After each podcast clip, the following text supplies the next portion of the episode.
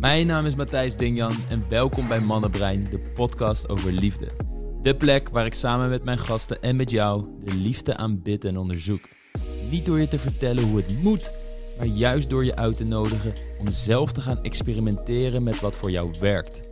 In de podcast krijg je inzichten, kwetsbare verhalen en praktische adviezen over de liefde, daten, relaties en alles wat daaromheen hangt. Zodat je in jouw eigen leven meer liefde kan voelen, ervaren en zijn. Enjoy. Laurens, het is een eh, Q&A-podcast. Ah, mooi, mooi, mooi. Zeker, ontzettend mooi. We hebben verschillende vragen. We gaan kijken aan hoeveel vragen we toekomen. Ja. En voor iedereen die luistert en denkt... hey, maar eh, hoezo is mijn vraag? Ik heb nooit een vraag kunnen stellen. Je kunt je vraag altijd stellen op onze Mannenbrein Instagram... Mannenbrein op Instagram. Soms gooi ik er een post uit, maar je kunt ook gewoon je vragen DM'en naar ons. Soms verzamelen we vragen die geschikt zijn voor de podcast. Soms geef ik je direct antwoord. Ik lees en reageer persoonlijk. Dus ehm, mocht je vragen hebben, laat het ons weten. Voor nu Ik zal het onthouden. de allereerste vraag. Hoi. Allereerst, leuke podcast. Ik heb een luchtige vraag voor de podcast. Ik heb nu al meerdere keren gehad dat een date last minute gecanceld wordt of het vaag verloopt omdat hij niet weet hoe laat hij er kan zijn. Ik vind het vervelend om niet te weten waar ik aan toe ben. Ik heb weinig vrije tijd en waardeer het niet als iemand mij letterlijk laat wachten. Begrijpelijk als het af en toe onverwachts anders loopt. Maar daar heb ik niks aan. En ik vind het tijdverspilling. Dit gaat niet om één man, meestal gaat dit om eerste dates. Het demotiveert me ook om verder te daten. Hoe zou jij dit aanpakken? Groetjes, Imme. Hmm, Ja, interessant. Wa- waarom het interessant is, omdat ik eerst, zeg maar... het eerste wat in me opkwam is van... Oké, nou als je dit bemerkt bij iemand... Het is natuurlijk vervelend en precies zoals ze zelf zegt... Van een keertje kan het wel gebeuren. Maar als je merkt van, nou, dat gebeurt vaker... Bijvoorbeeld ook bij, de, bij dezelfde persoon... Denk van, hé, wat weerhoud je ervan om dat ook gewoon bespreekbaar te maken? ja niet per se bij dezelfde persoon, Nee, precies. de eerste date. Bij ja. de eerste date. En dan heb je dan gelijk, dan heb je weer een ander soort van situatie. Dus als je zeg maar vaker eh, merkt dat dit bij verschillende mannen gebeurt, vlak voordat de eerste date begint, dat ze toch opeens last minute afhaken, Mhm. eh, dan kan het ook interessant zijn om te kijken naar, hey, met wat voor mensen, mannen ben je ook in gesprek en hoe verlopen die gesprekken eigenlijk precies? Ja, Hè? Dus, dus de- daarom, hè, de, de antwoord op de vraag is, is wat contextafhankelijk. Als je, hè, dus ik pak even de verschillende situaties. Als je met gewoon een man eh, aan het daten bent of je merkt van nou, iemand eh, eh, zegt iets last minute af en dat ge- geeft je een vervelend gevoel, denken we vaak van, oh, eh, ja, we, kunnen hier niet echt iets van zeggen of we zijn dan een zeur of, of dat soort dingen. Terwijl, ja, juist, je kan het eigenlijk op een hele relaxe manier vertellen van, hey, nou, ik had er wel zin in en Weet je, nou, dit kan een keer eh, gebeuren, maar laat me het voor de volgende keer wat, wat eerder weten, alsjeblieft. Dat is helemaal prima om dat, eh, om dat te zeggen. Als jij merkt dat steeds wanneer jij vlak voordat je een eerste date gaat hebben met een man, dat die man opeens afhaakt. eh, als dat er vaker gebeurt, dan is er ook sprake van een bepaald patroon. En dan kan het dus interessant zijn van oké, maar ja, wat voor mannen zijn dat dan? En hoe staan zij in het contact? Zeg maar, wat voor signalen krijg je al tijdens dat eh, chatgesprek met ze bijvoorbeeld? Hoe voelt dat voor jou? En zie je daarin bepaalde patronen eh, van de mannen die je nou ja, nog niet aan het daten bent, maar waar je mee in contact bent? Mm. ja. En wat voor patronen zou ze dan op kunnen letten? Nou, bijvoorbeeld dat, eh, eh, nou weet je, een, een, een man die dan eerst eh, heel enthousiast lijkt of zo, of eerst wel veel reageert en dan opeens later als ja, de date komt of als het wat serieuzer wordt, opeens niet meer. Of je neemt dan bijvoorbeeld opeens afstand. Misschien zie je in je gesprekken terug dat de eh, dateafspraken eh, een beetje vaag eigenlijk zijn. Weet je? Dus dat er eigenlijk niet iets concreets is afgesproken van hey, we zien elkaar donderdag om twee uur bij wijze van spreken. Maar een soort van van hey, we gaan, laten we dat doen. Ja, leuk. eh, me- misschien heb ik dit weekend wel tijd. Ik laat je Precies, weten. misschien heb ik dit weekend wat tijd, laat je wel weten. Snap je? Dus dan, dan, en dan kan je natuurlijk, ja, aan de ene kant zie je van, oh, dat, eh, dat, dat ligt misschien bij een bepaald type man. En aan de andere kant misschien ook in mijn eigen communicatie. Ehm, maar het is wel belangrijk om ook bij jezelf na te gaan van, ja, een soort van wat, ja, wat gaat er in jou om? Hoe voelt het contact met jou als je, zo'n, eh, eh, als je met zo'n man aan het chatten bent? Heb jij het gevoel van, ah, dit, dit, dit voelt goed, dit is, eh, ik, ik heb er plezier in, ik, ik heb het gevoel dat er ehm, progressie sowieso ook in het contact zit nog voor de eerste date. Dus dat, hij duidelijke signalen laat zien van, nou, ik wil met je afspreken, weet je, ik vind het leuk om dit gesprek met je te hebben. En er is engagement van weerszijden. Of ja, blijft dat nog een beetje ja, vaag de hele tijd. Of is het aan het begin is het dan heel leuk. En dan later opeens doodt het toch als een soort uh, nachtkaars uit. Uh, en als je dan een paar van die gesprekken, nou, om het zo maar even te zeggen, door gaat nemen die je hebt gehad. Dat je dan bij jezelf nagaat van hey, wat voor patroon zie ik hier steeds terugkomen. En wat zijn de signalen die ik mogelijk hierin mis, waardoor dit dus de hele tijd gebeurt. Ja, ja zeker. Dat zijn hele belangrijke dingen om op te letten. En daaraan toevoegend, zorg ook dat je zelf gaat communiceren op een manier zodat het echt goed voor je voelt. Dat je plezier aan het maken bent, dat jij de partner bent die je wil, uit, die je wil aantrekken. Dus als je bijvoorbeeld op maandagavond de date afspreekt en zaterdagavond gaan jullie dan op date, is het helemaal oké om zelf al af en toe het eerste berichtje te sturen, maar niet een soort van dat je dan elke dag goedemorgen en goedenavond, slaap lekker moet sturen om maar in contact te zijn. Want als je eventjes niet van hem hoort, schiet je in paniek van, oh, zit het nog wel goed? Maar stel je hebt op dinsdag dan niks meer gehoord nadat jullie die date hebben afgesproken en op woensdag mm, kom je een leuke short of reel tegen op Instagram of YouTube of zo, waar je van, oh, dit is echt precies onze humor. En je deelt dat met hem vanuit plezier. Dan zijn dat contactmomentjes. En of iemand daar op reageert. Het hoeft niet gelijk en ze hoeven ook niet super enthousiast te zijn. Maar als die persoon wel reageert en bijvoorbeeld op donderdag sturen ze weer wat terug, vragen ze eventjes wat aan jou, misschien moest je iets doen die dag. Dat zijn allemaal signalen waar je op kunt letten dat iemand in ieder geval in contact blijft. En de grote hoofdboodschap is, kan iemand mee in het soort contact dat jij wilt hebben, waarbij je je prettig voelt. Dus het gaat hier niet om ik ga nu heel erg hard nadenken over wat voor berichten ik kan sturen om ervoor te zorgen dat die man niet afhaakt. Nee, het gaat erom, wat voor partner wil ik zijn? Hoe ziet dat er heel praktisch uit? Niet alleen, oh, ik wil een lieve partner zijn of ik wil een partner zijn die echt een maatje is op wie ze kunnen vertrouwen. Dat is allemaal abstractie. Het gaat erom, wat zijn de gedragingen die je daarbij vertoont in het contact met die, met die man. En op het moment dat je daarop gaat focussen en ook in je lichaam gaat voelen van oké, zit ik nu vanuit angst te reageren in het contact of vanuit liefde voor mezelf en vanuit plezier, vanuit creatie, dan zul je merken dat je contact met mannen totaal gaat veranderen. Zij ook leuker gaan reageren, meer toewijding zullen tonen, ook meer berichtjes naar jou gaan sturen en ook een grotere kans hebben dat ze op gaan dagen op die date, omdat dat momentum op tekst zo leuk is dat ze je ook in het echt willen zien. En dat begint dus allemaal bij jouzelf, met hoe jij in het contact met mannen staat. Als je dan merkt dat een man al een beetje flaky signalen gaat geven in die week richting de date, je hoort opeens weinig van hem. Het is helemaal oké om bijvoorbeeld op vrijdag, als die date zaterdag staat, van hé, hey, uh, ik heb zin in morgen bijvoorbeeld. Zoiets. Of je, je maakt een klein grapje. Uh, misschien heb je weer een, een grappig videootje gezien over first date gone wrong of weet ik veel wat. Iets. dit, wordt, dit worden wij morgen. First date gone wrong. ja, als je een soort van uitdagende ja. um, sfeer in dat WhatsApp-gesprek hebt, kan dat heel goed passen. Denk je natuurlijk altijd wel bij, is dit mijn humor? Is dit de manier waarop ik zou communiceren? Ga dit niet doen als een soort truc? Dan ga je gelijk merken of die daarop reageert. En um, verklein je heel erg de kans dat je op de dag zelf hoort: oké, ik haak toch af. Dit zijn allemaal manieren de, om vooral goed te kijken naar wat straal ik zelf uit in het contact. Aan de hand daarvan trek ik mannen aan die mee kunnen met hoe ik in het contact wil staan. En op basis daarvan ga je filteren. Zo je dus veel, mannen, veel minder mannen overhouden die jou laten staan op een eerste date. Omdat je dat al puur door de manier waarop jij bent in de liefde al voorkomt. Nou, dat is uh, denk ik wel uh, voldoende. Hè? Ja, vind ik een, uh, vind ik een mooie. Mooie afsluiten. Nou, dan gaan we door naar vraag nummer twee. Deze vraag is... Hoi Matthijs, een video-idee. In hoeverre heeft de afwe afwezigheid van een vaderlijke rolmodel in de jeugd van een meisje invloed op latere relaties? En dan heeft ze er ook nog bij een, wat is de invloed daarvan op een jongen die opgroeit zonder vaderlijk rolmodel?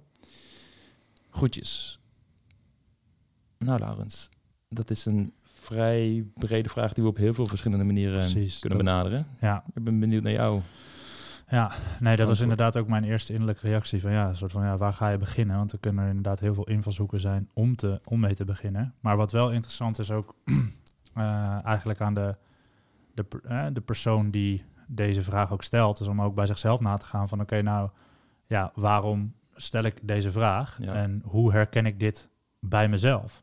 Hè, of wat, wat zijn de dingen waar ik tegenaan loop die ik aan het doen ben en in hoeverre herken ik dat bijvoorbeeld van situaties uit het verleden of bijvoorbeeld vanuit mijn jeugd? Ehm, want ja, in het, het, het, kan een hele grote invloed hebben eh, op, op sommige mensen. Dus eh, van, nou, je, je, eh, je groeit op met een, met een afwezige vader of vader is misschien dat je weggelopen. En het is voor een kind is het natuurlijk zo ontzettend belangrijk om warmte, liefde, validatie van alle twee de ouders te krijgen. En dit mis je dus bij eh, van een van de twee ouders. En het kan zomaar zijn dat, ja, dat door dat gemis, dat je bijvoorbeeld heel angstig in het contact ook met mannen komt te staan. Van jouw eerste eh, voorbeeld van hoe een man is, is eigenlijk bijvoorbeeld, ik zeg het maar even, vroeg weggelopen of afwezig geweest. Eh, waardoor het dus een angst kan creëren in het contact wat je nu met een man hebt. Van oké, maar misschien, misschien loopt deze man nu ook wel weg. En bij het minste of geringste, weet je wel, hij, hij, hij eh, antwoordt misschien een dag niet of zo, raak je al gelijk helemaal in, in, in paniek. Weet je, dat je hele. hè, Ik vind dat metafoor altijd mooi van, van een brandalarm. Van een normaal brandalarm, dat gaat af als er gewoon veel rook is.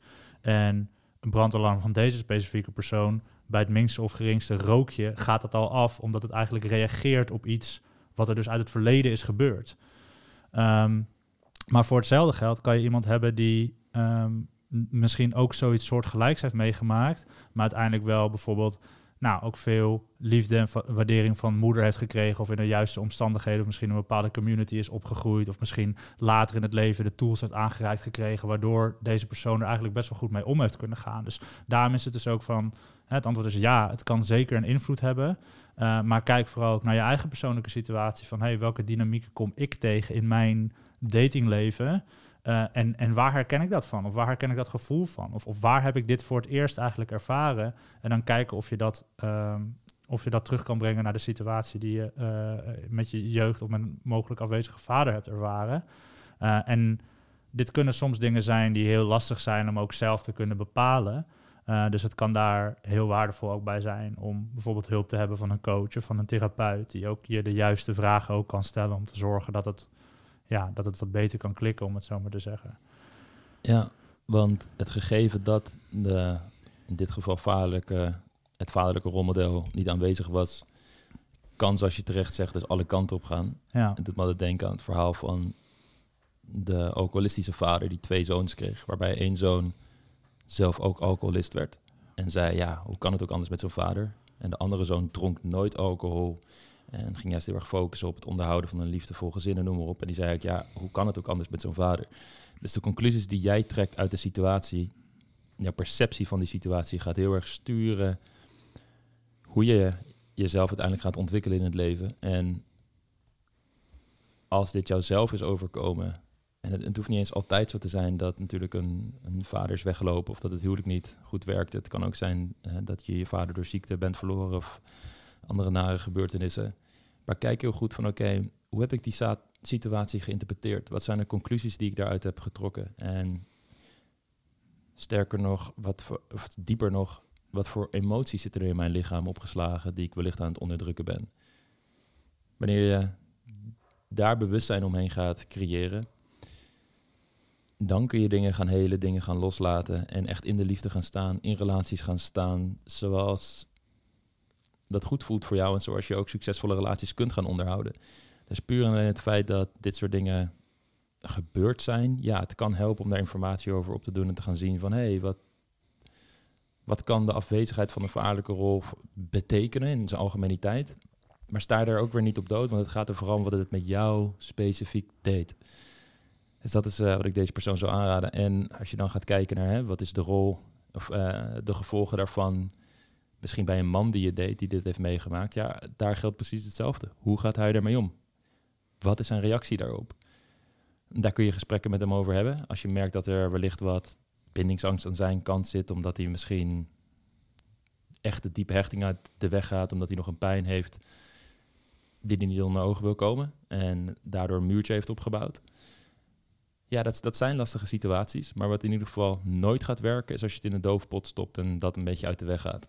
En dan zal die persoon ook hoogstwaarschijnlijk niet de veiligheid voelen om dit zelf bespreekbaar te maken, want hij vindt dat al heel eng. Maar um, voor nu ga ik er dan vanuit dat het echt ook voor haar eigen situatie gaat. En eh, het beste is om daar dus op onderzoek te gaan van oké, wat heeft dit met mij gedaan? En die vraag aan jezelf gaan stellen en echt gaan zitten, je even afsluiten voor de buitenwereld, voor afleiding, voor je telefoon en gaan voelen in je lichaam van wat voel ik er nou eigenlijk allemaal? Wat voor emoties, wat voor angsten en wat voor gedachten komen daarbij bij kijken. Misschien ben ik wel bang dat ik alleen ga eindigen, of dat ik niet leuk genoeg ben, dat mensen mij altijd gaan verlaten. En is dat de overtuiging die ik heb meegenomen. En wanneer je die overtuigingen los weet te laten, en vaak is daar wel hulp voor nodig, dan zul je merken dat de impact van zo'n gebeurtenis niet het lot van jouw leven hoeft te bepalen. Oké. Amen. Dan gaan we weer door naar vraag 3. Dan gaan we best wel, best wel lekker snel ja, ja, ja, ja. Nou, dat dacht de vraagsteller van vraag 3 ook. Ja. Deze komt trouwens uit de Facebookgroep van Man op Brein. Oké. En ik had beloofd dat ik hem in de podcast zou behandelen. En ehm, nou, omdat we er zo snel doorheen gaan, is het gelijk een vraag die ondergedeeld is, onderverdeeld is in drie subvragen. Oh ja, ja, precies. Ik zou graag nog een onderwerp willen aanslingeren. Ik vraag me af, als je met meerdere mannen date, wanneer communiceer je dat? Dat een man dus niet de enige is met wie je date. Dat is de eerste vraag. Mhm. Tweede vraag is, kan ik ervoor kiezen om dit niet te communiceren? Mhm. En hoe omzeil ik dan dat onderwerp? Mhm. De derde is, eh, vanuit een mannelijk perspectief en vanuit de cultuur waarin we leven van eh gemakzucht, zal een man dan niet denken van, oh, pff, dit is allemaal veel te moeilijk. Ik pas. Mhm. Dus eh, het hoofdonderwerp is meerdere mannen tegelijkertijd daten. Daten. Moet je dat communiceren? Wanneer Ja. communi- communiceer je dat dan? Ja, En eh, schikt het mannen niet af? ja.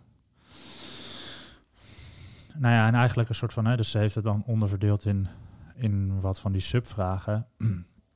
Maar ik hoor eigenlijk in al die subvragen hoor ik eigenlijk een bepaald soort onderliggende angst van, ja, van, van, van, van kan dit wel? Kan ik dit überhaupt wel zo zeggen? En kan ik het anders eh, zeggen op een manier, eh, of kan ik, kan ik het omzeilen? Dus een soort van er eigenlijk ook niet, om een of andere reden, niet helemaal vooruit durven kunnen komen dat je dat aan het doen bent.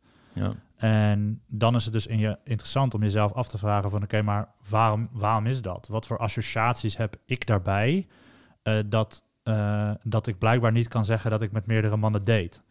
Ehm, en daar kunnen dan verschillende conclusies uitkomen. Het kan zijn dat jij oprecht voelt van ja, eigenlijk voelt het voor mij ook niet helemaal goed om met meerdere mannen te daten. En ik doe dat omdat het een soort van van me verwacht wordt of omdat andere vriendinnen van mij doen en laat ik er gewoon maar mee stoppen. Ja. Of je voelt van, ja, wacht, maar dit is eigenlijk heel authentiek aan mij en ik wil het gewoon doen. Maar ik ben blijkbaar dusdanig bang voor de reacties van anderen dat ik dat niet een soort van kan zeggen.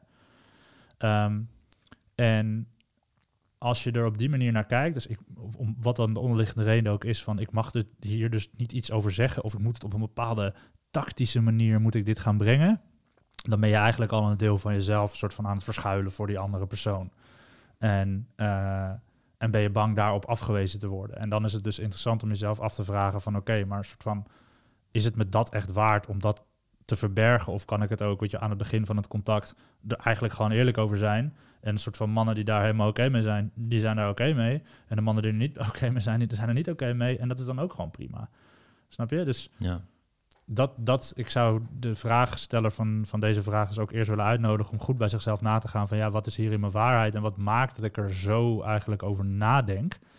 Eh, en er is daar helemaal geen goed of fout of zo, maar meer dat je wel ook voor hetgeen waar jij voor staat, dat je daar ook voor durft uit te komen. En dat ook durft te, te vertellen als dat ook het, eh, het geval is. Als jij, als jij het gevoel hebt van hé, hey, ja, ik deed met meerdere mannen tegelijk en uh, en voor mij is dat oké. En soort van, ik wil me daar niet voor verschuilen. Ik ben gewoon aan het kijken wat voor type man bij mij past. Ja, why not? Waarom zou je dat niet gewoon zeggen tegen een man ook op de eerste date? En, en ga er maar voor staan. En als hij dat helemaal raar vindt en erop afknapt of zoiets, ja, oké, nou dan, dan, dan is dat het geval. Hè, Ja. Kijk, een ander geval, kijk, als je, als je het heel lang niet hebt verteld en dan opeens ben je al heel wat dates verder met een man en, en er is een heel ander soort situatie ontstaan waarin jullie echt serieus gaan worden en dan opeens ga je het vertellen. Ja, dat is natuurlijk wat gekker, maar dat, dat, dat is zo omdat je eigenlijk al veel eerder in het proces een deel van je authentieke zelf, om het zo maar even te zeggen, hebt verborgen van hem. Mhm. Ja, Dus dat. en de reden waarom je dit doet, die dus aan had goed gaan vragen van oké, waarom wil je überhaupt met andere mannen daten? Nou ja, in onze adviezen geef ik soms ook wel eens advies van oké, focus niet alleen maar vanaf moment één direct op één man van oh, dit moet hem worden, want ik voel wat aantrekkingskracht en een connectie. Als je bijvoorbeeld net aan online dating begint, het is echt oké om meerdere matches te hebben, meerdere gesprekken te hebben lopen. En zodra je merkt, met één persoon is het echt leuk, maar niet alleen leuk, er komt ook een concreet datevoorstel. Je gaat op een eerste date. Dus, en dat klikt ook goed, want hè, vanaf online naar real-life contact, daar kan nog best wel een gat tussen zitten in hoe je dat gaat ervaren. En als je dan merkt van, oh, dit is ook echt leuk en ik wil nog op een tweede date met deze persoon. Die persoon denkt er hetzelfde over. En dat is niet alleen dat ze, ik denk dat zij dat denken, maar dat blijkt ook uit het feit dat we al een tweede date plannen. Dan is het helemaal oké ook om dan bijvoorbeeld te zeggen, oké, ik stop met het daten van andere mensen en ik ga kijken waar dit heen kan leiden. Waar het vooral om gaat, is dat je dit soort dingen heel goed voor jezelf moet gaan aanvoelen van wat werkt voor jou. Er zijn mensen die zeggen, ja nee, ik date echt met één persoon tegelijkertijd. Er zijn andere mensen die hebben ja, dan week één één date staan en week twee een andere date staan. Dat ze zoiets hebben van, ja, ik moet eerst nog maar kijken hoe ik dat ga ervaren. En ik ben misschien net weer echt toe aan het daten. Ik heb een lange relatie gehad, ik moet het gewoon weer een beetje uitvinden ook. En als ze dan dus met een van die twee mannen een goede connectie hebben, dat ze denken, oké, nou, dan zeg ik heel netjes tegen die ander van, nee, ik vond het echt een leuke date, maar ik heb iemand anders ontmoet, dat voelt beter.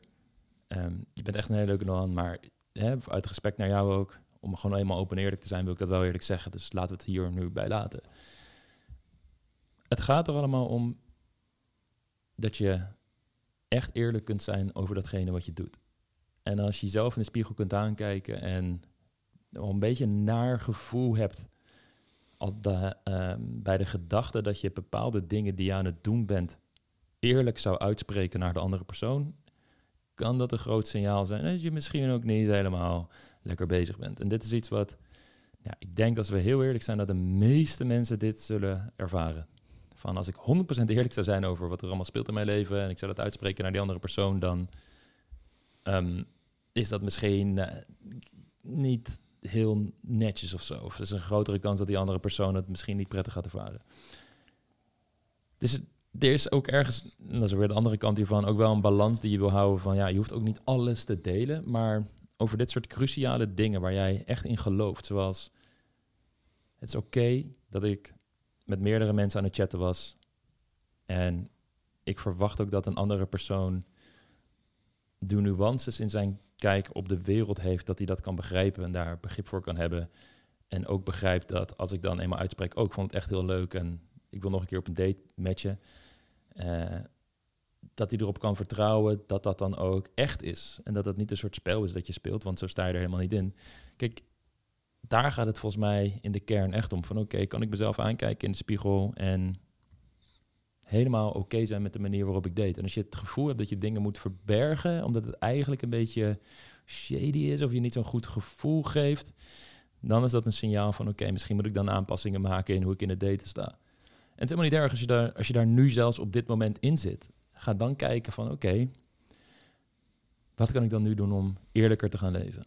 En dat is ook iets wat je ook niet een soort knop is die je even omzet en je hebt een eerlijk moment gehad. En vanaf dat moment ben je opeens een soort eerlijk, moreel, ethisch verantwoord persoon. Dit is iets wat net zoals standenpoetsen op dagelijkse basis moet gebeuren, dat je die keuze maakt. En als je helemaal in een relatie zit, is het weer exact hetzelfde. Het hoofd, de hoofdboodschap is dit, dat als je op deze manier in het daten gaat staan, deze eerlijkheid meeneemt in het daten, dat je mannen aantrekt en ook overhoudt, die dit een fijne manier van communiceren vinden, waardoor jullie een open en eerlijke bodem leggen qua communicatie. En dat gaat zich doorvertalen in hoe jullie de relatie aangaan. Ga je vanaf moment één dingen achterhouden, toch dingen een beetje verdraaien, omdat je denkt van dat gaan mannen niet leuk vinden, dan is er een hele grote kans dat je mannen gaat aantrekken die ook een beetje spelletjes spelen. Of misschien is het wel een goede man, maar komt hij erachter dat je dingen verzwogen, verzwegen hebt en loopt het daardoor op te klippen, omdat er een vertrouwensbreuk is.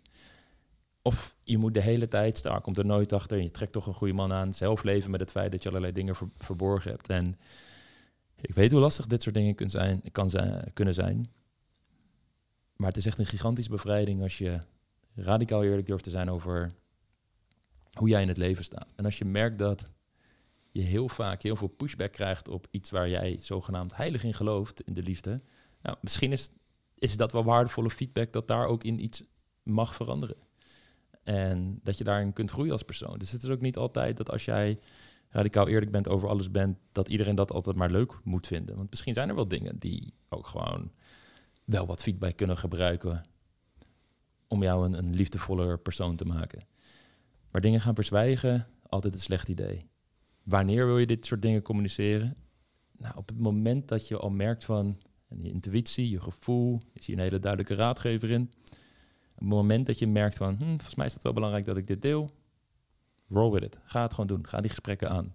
Ja. Dat Anders- is de manier waarop je ermee om kunt gaan. Anders blijft er ook zoiets, eh, zoiets in de lucht hangen de hele tijd. Zo'n elephant in the room. En ik had ook een, ik had ooit een mooie quote gehoord van, eh, van vrijheid is mooi en vrijheid blijft ook vrijheid, zolang het niet iemands anders vrijheid beperkt. En dat is in deze, eh, in deze context natuurlijk heel belangrijk. Van, nou, stel je hebt zoiets van ja, maar ik, ik, ik mag gewoon meerdere mannen daten en ik vind dat oké en ik voel me daar fijn bij en ik wil dat doen. ja. Nou, dat is natuurlijk hartstikke mooi. Alleen als jij dan op een gegeven moment dan al voelt van ja, hè, maar toch is er iets wat nu op dit moment niet helemaal lekker zit of wat wringt. En je komt er eigenlijk achter van ja, maar ja, ik weet eigenlijk niet wat hij hier überhaupt van vindt. Gebruik dat dan daarin ook de radicale eerlijkheid als een uitnodiging en als een onderzoekje. Van nee, van dit is, dit is mijn waarheid, dit is hoe ik erin sta. En, en hoe is dat eigenlijk voor jou? En Ja. inderdaad, je hebt geen garantie dat die andere persoon dan daar helemaal soort van ook in meegaat in één keer. Maar nou, ten eerste is het, is het dus ook een, een hele interessante manier om dus ook nou ja, te kijken, hè, eigenlijk te toetsen van oké, nou hoe wordt eigenlijk gereageerd op mijn, op mijn waarheid? En krijg ik van heel veel verschillende mensen misschien te horen van, oh, dat is eigenlijk weet je, best wel gek dat je dat nu pas zegt. Of, of hoe, hoe zit het eigenlijk? Eh, en, en, en in het beste geval eh, kan je er gewoon met z'n tweeën over praten en kan je kijken van, nou, weet je, wat, wat zijn hier misschien de mogelijkheden in? Eh, maar het, het, het opent zo ontzettend veel als je die stap durft te zetten om dat uiteindelijk te doen, in plaats van ja, met omwegen, soort van weg, wegen gaan vinden die ogenschijnlijk eerst makkelijk lijken, maar uiteindelijk alleen maar leiden tot heel veel verwarring en inderdaad in het ergste geval een teleurstelling aan een van de twee Ja, en weet, je, en weet je wat het ook is? Kijk, als jij al weet van jezelf, als ik iemand ontmoet met wie het goed klikt en ik, voel aantrekkingskracht en ik denk van oké, ik zou verder willen onderzoeken waar dit heen gaat, durf daar ook voor te kiezen en dan andere mannen wat meer los te laten. Maar je hoeft dan niet direct te communiceren van oh ja, ik was trouwens tegelijkertijd met jou in gesprek met andere mannen, maar die heb ik nu verteld dat. Ja. Weet je wat, dat, dat hoeft ook weer niet, want, Nee, nee, dat is inderdaad nou, ook de nuance. Want je hoeft ook niet altijd maar dit soort dingen te delen. Kijk, stel je bent op een date geweest, dus in week 1 en date, in week 2 ga je op nog een date. En het komt, een van die twee mannen merk je, ja, voor die persoon, dat- dat voel ik echt wat bij. Ik wil met die verder gaan. En die, die, die, het, het onderwerp komt toevallig ter sprake van andere personen daten. Ja, ga er dan ook niet, als je merkt van, oh, het zou nu heel gek zijn om hierover te liegen, dat ik eh, alleen met deze, een afgelopen maand alleen met hem op date was geweest bijvoorbeeld. Ja, ga dat natuurlijk ook weer niet doen. Maar, maar zie in dat het oké is als jij echt gelooft in dat het oké is dat je op meerdere eerste dates bent gegaan met andere mensen. En als die andere persoon er echt niet in mee kan en dat een schande vindt, dan is dat een persoon die wellicht niet bij jou past. Dan bij jouw wereldvisie, liefdesvisie visie en normen en waarden. Dus dan kun je het ook gewoon op een manier communiceren van, hé, ja, ik was ook op, eh, nog op een andere date met een andere persoon, maar ja, als ik heel erg ben, ik vond het met jou veel leuker en nu ben ik hier, bla bla. Het is wel een hele kort door de bocht eh, versie, maar je kunt daar gewoon een normaal gesprek over voeren. Ja, ik, ik denk dat daar genoeg over gezegd is. Wat ik nog een andere interessante vond, is dat ze zegt, hè, vanuit eh, mannelijk perspectief en in de huidige cultuur, de huidige cultuur van gemakzucht, zal een man dan niet denken, "Pff, dat is te moeilijk, ik ga opzij.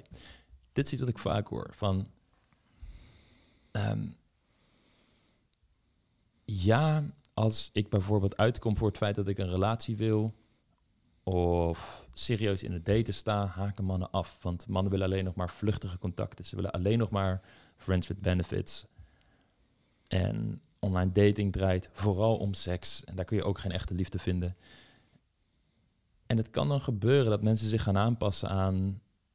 Oh, ik ga daar maar in mee. Want ja, ik heb nu zo vaak ehm, pijn ervaren bijvoorbeeld, of teleurstelling of frustratie ervaren. Ik ga maar ook gewoon mee in dat vluchtige contact, eh, want dan heb ik in ieder geval nog plezier en gewoon mijn leuke avonden.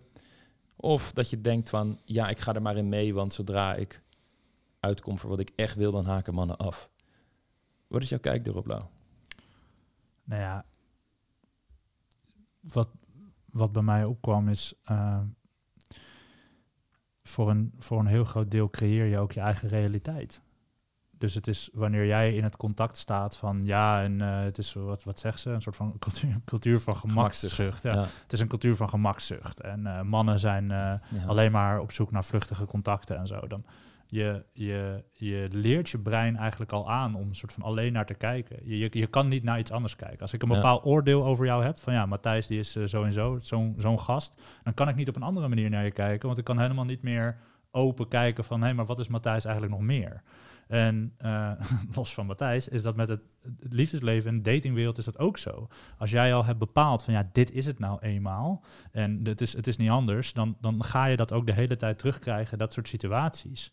Ehm, en ik snap, het is ook een uitdaging, weet je. Zeker als je vaker hebt gemerkt van, oh wacht, ik heb ja, dit soort mannen dan aangetrokken die blijkbaar dus op zoek waren naar iets vluchtigs. Dat je dan op een gegeven moment ook gaat concluderen, oké, dus alle mannen moeten blijkbaar zo zijn op Tinder of online dating. Maar dat is juist het moment eigenlijk om een, als uitnodiging om nou ja, eventjes uit te zoomen. En ook weer, en dat is altijd confronterend, maar wel eh, de meest waardevolle weg, ook weer naar jezelf te kijken van, hé, hey, wat is er in mij dat ik dus de hele tijd dit soort mannen aan blijf trekken? Ja. En wat is een houding die ik mezelf kan aannemen in het daten, wat mij helpt? In plaats van wat mij de hele tijd ook dit soort situaties oplevert. En dan krijg je dus misschien een, een, intentie waar een vrouw tegen, tegen zichzelf kan zeggen van, en dat dus ook kan voelen van ja, ehm, nou weet je, van, van het ontmoeten van mannen is een, het is een avontuur. Ik leer ook wat over mezelf en ik kijk wel wat voor mannen ik ontmoet. En misschien bepaalde mannen passen bij me, bepaalde mannen niet. En ik laat de uitkomst verder los en ik geniet eigenlijk van het proces. En dan sta je er met zoveel lichtheid en plezier sta je erin. En kijk wat voor mannen je dan opeens gaat aantrekken als je er op die manier in staat. ja. Dus je schiet jezelf al in je, in je eigen voet als je er bij voorbaat zo'n label op plakt en, en er niet anders naar kan kijken. Dan, dat is ook wat je terug gaat krijgen dan. Ja. Waar het om draait is dat je je eigen liefdescultuur creëert. Een cultuur waar de juiste persoon zich helemaal thuis voelt. Die heeft het gevoel van, ah, eindelijk iemand die er hetzelfde naar kijkt als ik. Maar wanneer jij je aan gaat passen aan wat jij denkt dat mannen willen, of wat jij denkt dat normaal is in de, tegen, in de, in de huidige tijd, dan krijgt de ware, om het zo maar te noemen, iemand die goed bij jou zou passen, nooit de kans om te ontdekken wie jij echt bent en te zien dat jij ook de ware voor hem kan zijn. Omdat je je zo laat leiden door angsten, beelden van hoe jij hoort te zijn, wat mannen allemaal wel of niet leuk vinden. En sommige mensen hebben dan zoiets van, oké, dus ik ga helemaal mezelf zijn. En eh, als mannen daar niet mee op kunnen schieten, nou, is het pech voor hen. En er komt een soort bitterness in. Dat zie je soms ook terug in dan de profielteksten die ze bijvoorbeeld op online dating gebruiken. Van, ik wil geen one-night stands. Ik wil niet dit. Als je een hufter bent, swipe links. Weet je wel, gewoon, het, het is doordrenkt van... ja, alsof de hufter ook denkt... Ja. Oh, Oh, ja. shit, ja, ik ben een hufter. Oké, ik swipe wel naar links. Het hele feit dat het een hufter is... zorgt ervoor dat hij daar lak aan heeft. En ja. Het laat heel erg zien dat je vanuit pijn en angst en negativiteit reageert. En dat maakt je geen aantrekkelijke persoon. En daarnaast connecten mensen dan dus niet op wat jij allemaal voor fantastische kwaliteiten aan hun leven zou toevoegen. En dan bedoel ik niet dat je een soort prijs bent waarmee ze gaan, gaan rondlopen, maar meer van, oké, er is een energie die jullie samen kunnen creëren die goed voelt. Waarin iemand merkt dat hij de beste versie van zichzelf is in de buurt van jou. Dat hij misschien zelfs de ruimte ervaart bij jou. Dat hij zichzelf meer kwetsbaar durft op te stellen. En door dingen heen werkt die hij misschien niet met zijn ex kon bespreken. Dat hij echt plezier met jou kan hebben en niet een druk gaat voelen na 1, 2 dates. Dat je bijvoorbeeld heel veel bevestiging gaat vragen opeens. Omdat je bang bent dat het een cultuur van vluchtige contacten is en deze man waarschijnlijk wel zou afhaken, dus je moet inchecken of het nog wel goed zit bij hem. Want daarmee creëer je dus inderdaad dat je partners gaat, potentiële partners gaat afstoten, omdat je bepaalde overtuigingen hebt die je eigen liefdesleven saboteren. Dus wanneer je dit soort overtuigingen bij jezelf merkt, ga ermee aan de slag om dat los te laten. En creëer een visie voor hoe jij in de liefde wil staan. Wat is jouw liefdescultuur? Hoe ziet dat eruit? En wanneer je vanaf daar gaat handelen, dan ga je aantrekkelijk worden voor de juiste personen. En het daten wordt ook echt stukken leuker dan wanneer je alleen maar bezig bent met alle verschrikkelijke dingen die er kunnen gebeuren. Ja, je bent het jezelf ook echt naar je zin aan het maken. 100%. En zelf aan het genieten van het avontuur. En je kan daarmee een inspiratie zijn en een soort van hand uitreiken naar een man van, nou weet je, je, je, je kan erin meegaan, maar het hoeft ook niet. Het is ook oké als, je, als het niks voor jou is. En je staat dan vanuit zoveel kracht en dus echt die, die liefde sta je in het contact. Wat niet alleen voor jezelf een heel stuk leuker is en minder energie kost, maar er dus ook voor gaat zorgen dat je uh, ja, veel meer leuke mannen aan gaat trekken die wel bij je passen. Daten wordt minder resultaatgericht en meer een vorm van zelfexpressie. Precies. Waarbij de juiste persoon jou, de expressie van jouw authentieke kern ziet en denkt, wauw, ja. dit is mooi. Dit is de energie die ik in mijn leven wil hebben. En dan creëer je momenten waarop je echt een relatie kunt bouwen. En het is niet zozeer dat mensen niet weten wat die authentieke kern is of dit niet in zich hebben, maar dat er vooral allerlei barrières zijn die ervoor zorgen dat ze dit niet tot uiting laten komen in het contact met een man. En die barrières, dat zijn dus onder andere dit soort overtuigingen, zoals ja, mannen die willen alleen nog maar vluchtige contacten. Laat dat los. Laatste vraag voor nu, denk ik, Lau, want jij moet zo dadelijk ook alweer door uh, naar een uh, coaching sessie. Wat als een man op een burn-out afstevend? Hoe ga je daarmee om? Hmm. Ja. Ja. Um, je moet hem natuurlijk heel erg gaan helpen daarmee. Hè? Dat is de, beste, de allerbeste strategie. Dat denk ik ook wel. Ja. denk de verantwoordelijkheid nemen voor zijn emoties. Ja, dat, dat, dat, ook. Ja, eigenlijk moet je, je bent pas echt een goede partner als je die burn-out voor hem oplost. Ja. ja. en daarmee slaan we hem plat. Ja. Er is een, er is een, uh, een, een veel voorkomende neiging om een soort van als iemand dus ook in zo'n situatie, als iemand in zo'n situatie zit, om het dan ook voor die, voor die persoon op te willen lossen. En dat is ook logisch als je ook, ten eerste is het logisch als je van iemand houdt. En ten tweede is het ook logisch als jij er zelf natuurlijk ook last van hebt in het contact. Als je merkt van, zo ja, weet je, hij is heel erg gestrest of hij is uh, heel erg afwezig of hij zegt op het laatste moment af of, op, op, of dat soort dingen.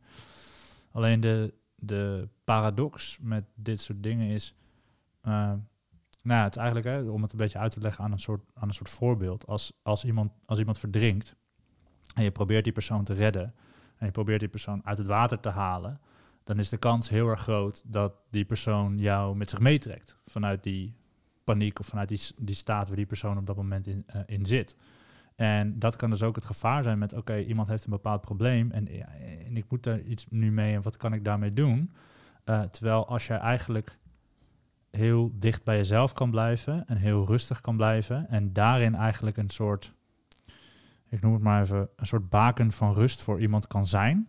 Dan creëert dat in ieder geval veel meer een opening om erover te kunnen praten. Dan wanneer jij jezelf er helemaal opstort en het probleem voor die andere persoon op probeert te lossen.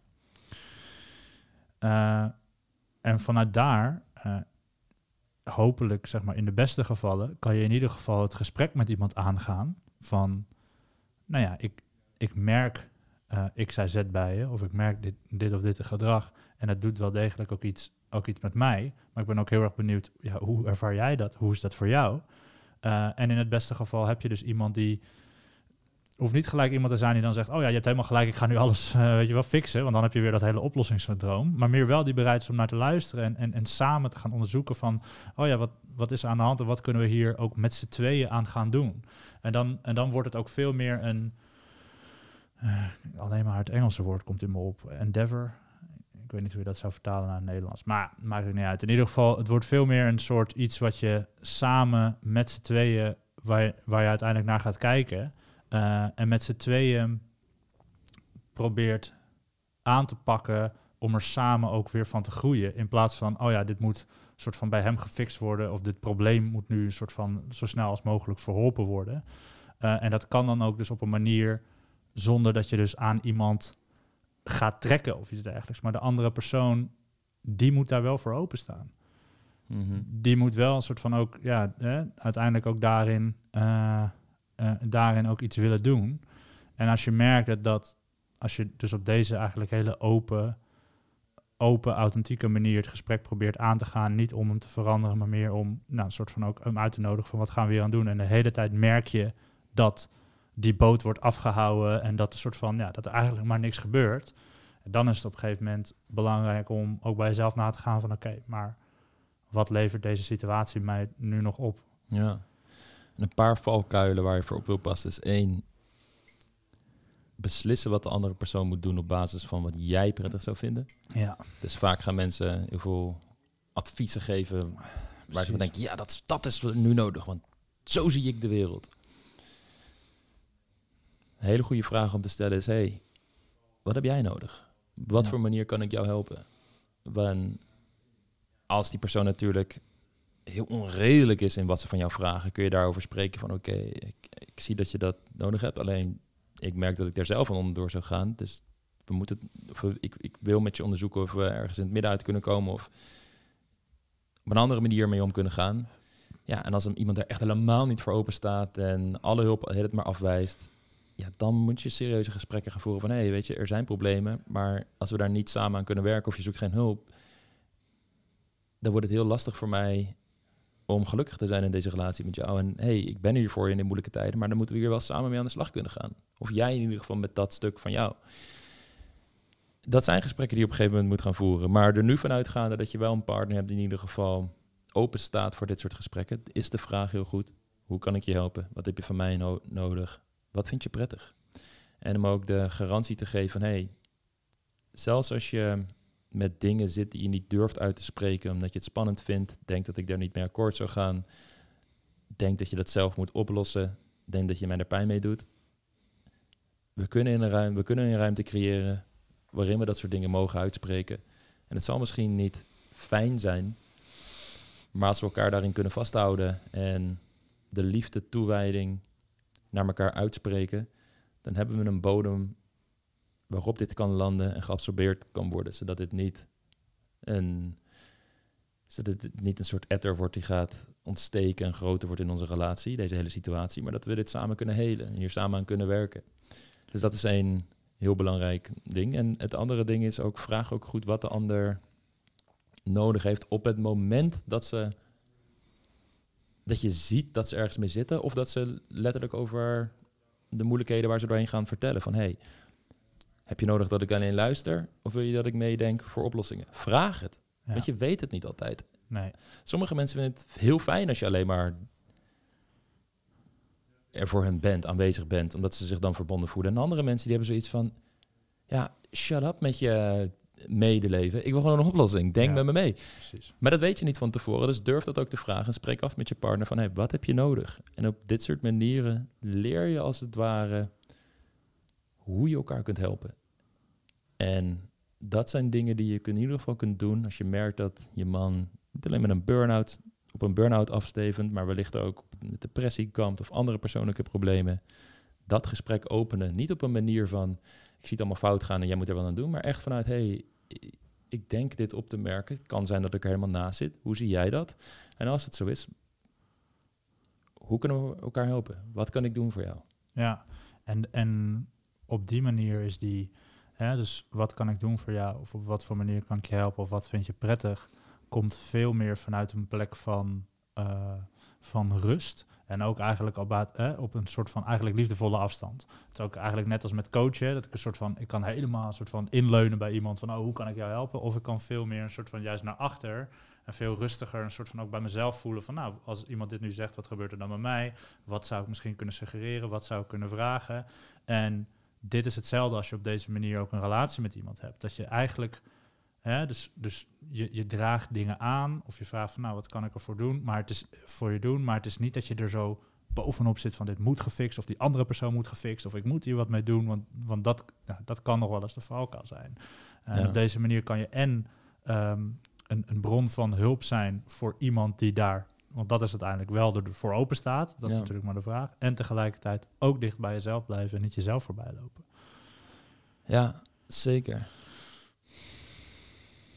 Ja, ik denk dat eh, ik zit echt te denken aan. Het is mooi ook als je dit soort momenten kunt zien. Niet van, oh, dit is nu per definitie iets heel moeilijks waar we doorheen moeten. moeten. Soms zijn dit soort situaties ook een kans om de relatie zelfs te verbeteren, dieper te gaan naar elkaar.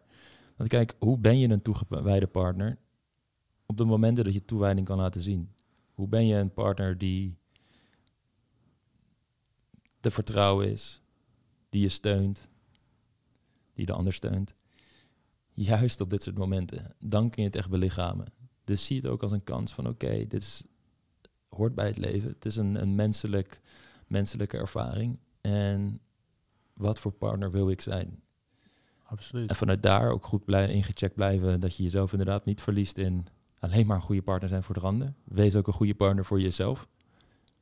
Want dat is ook gigantisch belangrijk, dat je er zelf niet aan, aan onderdoor gaat. En op die manier heb je de grootste kans dat jullie hier eh, doorheen komen. En dat de liefde alleen maar versterkt en verdiept. Omdat je het een, een van de vele ervaringen is die de kracht van jullie relatie tentoonstelt. Ja, want het, het, is ook, het is ook heel makkelijk om te zeggen van, oh, eh, wat zijn we gelukkig en wat gaat het goed op momenten dat het ook een soort van goed gaat. Ja. Maar meer van, ja, oké, maar als er dan dus zo'n uitdaging komt, zoals zo'n situatie zoals dit, hoe ga je er dan mee om? En hoe ga je er dan met, z'n- eh, met z'n tweeën mee om? Ehm, en dat is eigenlijk hè, dus hetzelfde principe als waar we het net over hadden met soort van, hoe kijk je naar de datingwereld? Van zie je het als een soort van, ja, plek waar allemaal mannen zijn die alleen maar iets vluchtigs willen? Of zie je het als een een avontuur voor jezelf, om het zo maar te zeggen. En hetzelfde geldt ook bij bepaalde uitdagingen van in de relatie. Van, oh, is dit, oeh, alarmsignaal, probleem, probleem, we moeten het oplossen of eh, helpen, er moet iets. Of is het van, oké, dit dient zich nu, nu voor. Eh, en nee, het zou zomaar eens een kans kunnen zijn waardoor we er allebei van kunnen groeien. En ik zie het misschien nu nog niet, maar als ik er op deze manier in ga staan en dit ga onderzoeken vanuit die rustige plek in mezelf, who knows waar dit kan, eh, naartoe kan leiden. Ja. En met die prachtige laatste afsluitende zinnen zijn we aan het einde gekomen van deze de podcast. Ja. En mochten mensen dus vragen hebben, mocht jij als luisteraar vragen hebben, laat het dan weten via Instagram, mannenbrein. Daar kun je al je vragen naartoe sturen. En dan eh, zie je die vragen terug in de volgende Q&A podcast. Yes. Alrighty. Bye ciao. bye.